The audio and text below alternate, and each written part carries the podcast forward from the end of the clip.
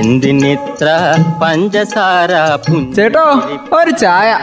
തങ്കം പുഞ്ചിരിപ്പാലിൽ തങ്കം പുഞ്ചിരിപ്പാലിൽ തങ്കം പുഞ്ചിരിപ്പാലിൽ. തങ്കം ചായക്കട. പുഞ്ചിരിപ്പാലിൽ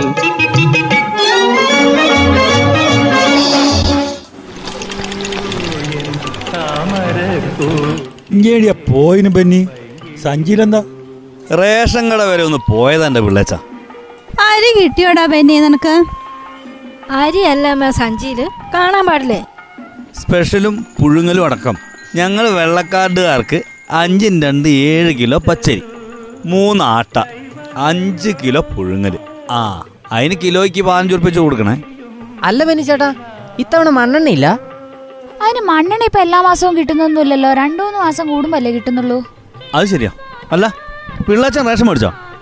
അതൊക്കെ എപ്പം ഓടിച്ച് ആ ഞമ്മക്ക് എന്തായാലും ഇന്നേക്കാലും കൂടുതലൊക്കെ അരിയെ കിട്ടി മോനെ. എങ്ങനെ കിട്ടാതിരിക്കാം? പിള്ളേച്ചന്റെ കാടെ മുൻഗണനാ വിഭാഗത്തിൽ പെട്ടതല്ലേ? അതെങ്ങനെയാ ശരിയാവാ? ഞങ്ങൾ പാവങ്ങൾ ചായക്കട കൊണ്ട് ഉപജീവനം കഴിക്കുന്നവരാ. ഞങ്ങൾക്ക് എന്നിട്ട് വെള്ളക്കാടാണല്ലോ അതാ മാമനില്ലേ? മാമൻ ഒറ്റ ഒരുത്തൻ കാരണ.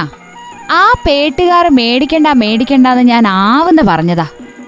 ഇതിപ്പോ നാല് ചക്രത്തിന്റെ പേരിൽ റേഷനും പോയി കാർ സ്റ്റാർട്ട് സ്റ്റാർട്ടാവുന്നില്ല ഓ നീ അധികം പറയൊന്നും വേണ്ട.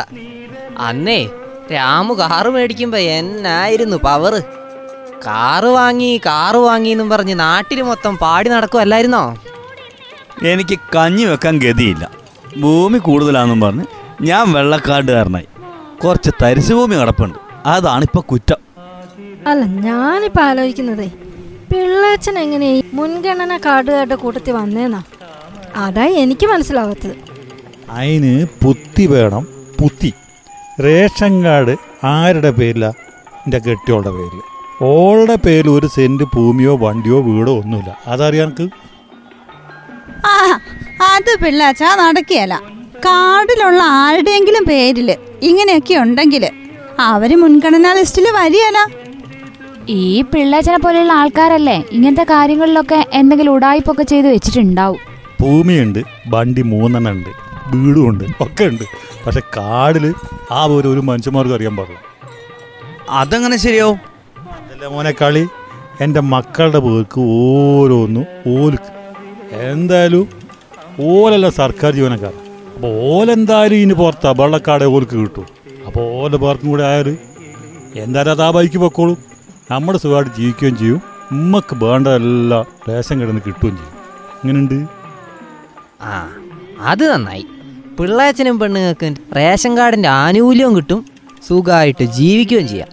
പക്ഷേ പിള്ളേച്ചോ ഇങ്ങനത്തെ കാടുകാരെ കണ്ടുപിടിക്കാനേ പൊതുവിതരണ വകുപ്പേ റവന്യൂ വകുപ്പിന്റെയും പിന്നെ മോട്ടോർ വാഹന വകുപ്പിന്റെയും തദ്ദേശ സ്വയംഭരണ വകുപ്പിന്റെയും ധനകാര്യ വകുപ്പിന്റെയും സഹായ തേടിയേക്കുന്നത് അതുകൊണ്ട് എന്താ കാര്യം?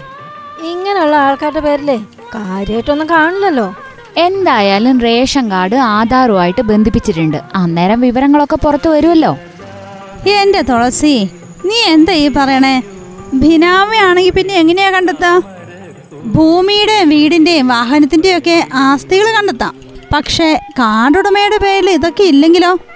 അല്ല ഞാൻ ചോദിക്കുന്നത് എന്തിനാ ഇപ്പം ഇത്രയും കഷ്ടപ്പെട്ട് ഈ പാവപ്പെട്ടവരുടെ പിച്ചച്ചട്ടി കൈയിട്ട് വരുന്നത് അർഹതയില്ലാതെ ഇത് വാങ്ങിക്കൂട്ടിയ തിന്നാ ഇറങ്ങുമോ ചിലരങ്ങനെ തന്നെയാ. അർഹതയില്ലാത്തത് കയ്യിൽ വെക്കുന്നതേ അവർക്കതൊരു സന്തോഷമുള്ള കാര്യാ. കിട്ടുന്നത് ഇങ്ങോട്ട് പോരട്ടെ പോരട്ടെ. ആ ഒരു ചിന്തയാ പലർക്കും. നമ്മളെക്കാൾ അർഹതയുള്ളവർ എത്രയോ പേരുണ്ട്. അല്ല പിള്ളാച്ച? ഉണ്ട്. അങ്ങനെ തന്നെയാണ് നമ്മളും ചിന്തിക്കണത്. എന്തായാലും പോയിട്ട് കാടങ്ങ് മാറ്റിയേക്കാം. മാറ്റണം. അതിനുള്ള സമയാ ഇത്. നമ്മൾ കാരണം ആനുകൂല്യവും ഭക്ഷണവും കിട്ടാതെ. അതിന്റെ പേരിൽ ഒരാളെങ്കിലും പട്ടിണി കിടക്കേണ്ടി വന്നാ നമ്മൾ തന്നെ അനുഭവിക്കേണ്ടി വരും കേട്ടോ. ആനുകൂല്യങ്ങൾ പറ്റി മാത്രം ജീവിക്കുന്ന ഒരു വിഭാഗങ്ങളുണ്ട്. അർഹതയില്ലെങ്കിലും ആനുകൂല്യങ്ങൾ അർഹതപ്പെട്ടവർക്കാ. അത് മറക്കരുത്. എന്തിനിത്ര പഞ്ചസാര ചേട്ടോ ഒരു ചായ.